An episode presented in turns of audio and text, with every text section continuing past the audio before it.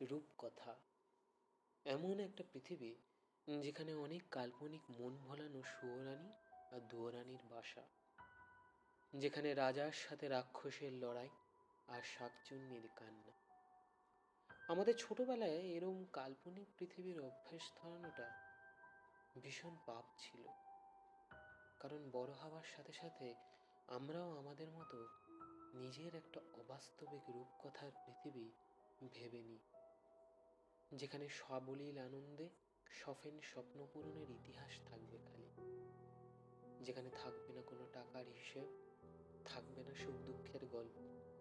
শুধু একটা হারিয়ে যাওয়া ইচ্ছা, যেটা এই পৃথিবীতেই একমাত্র বাস্তব।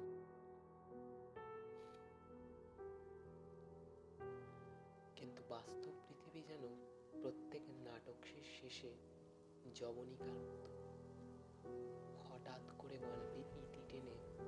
হারিয়ে যেতে বলবে কংক্রিটের ক্যাকাফনিতে অসহায় কান্নায় ভরা দূষণে ভরা মার জখম আর ক্ষমতা লোভের অপরাধে ভরা ত্রস্ত পৃথিবীতে মাথা গুঁজতে বলবে। নিয়ম সহজে পৃথিবী যে টিকে থাকবে সেই বেঁচে থাকবে। কিন্তু যারা বাঁচতে পারছে না প্রত্যেক দিন অন্ধকার ছাদের মাঝে ঘন হয়ে আসে তাদের অভিমান। কান্না হয়ে ভেজে তাদের বুকের ক্ষত। প্রত্যেক দিনের ধ্বংসস্তূপের মাঝে হাতড়ে বেড়ায় তাদের নিঃশ্বাস। ফেলে আসা দিনের হাহাকার খুঁজে পায় পোয়েটিক রিলিফ আর আমৃত্যু খুঁজে চলে শেষ না হওয়া গল্পের সুখের সমাপ্তি।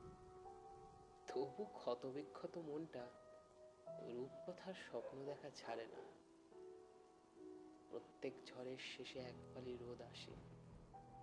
স্বপ্ন দেখা ছিল না বন্ধু। স্বপ্ন দেখা ছিল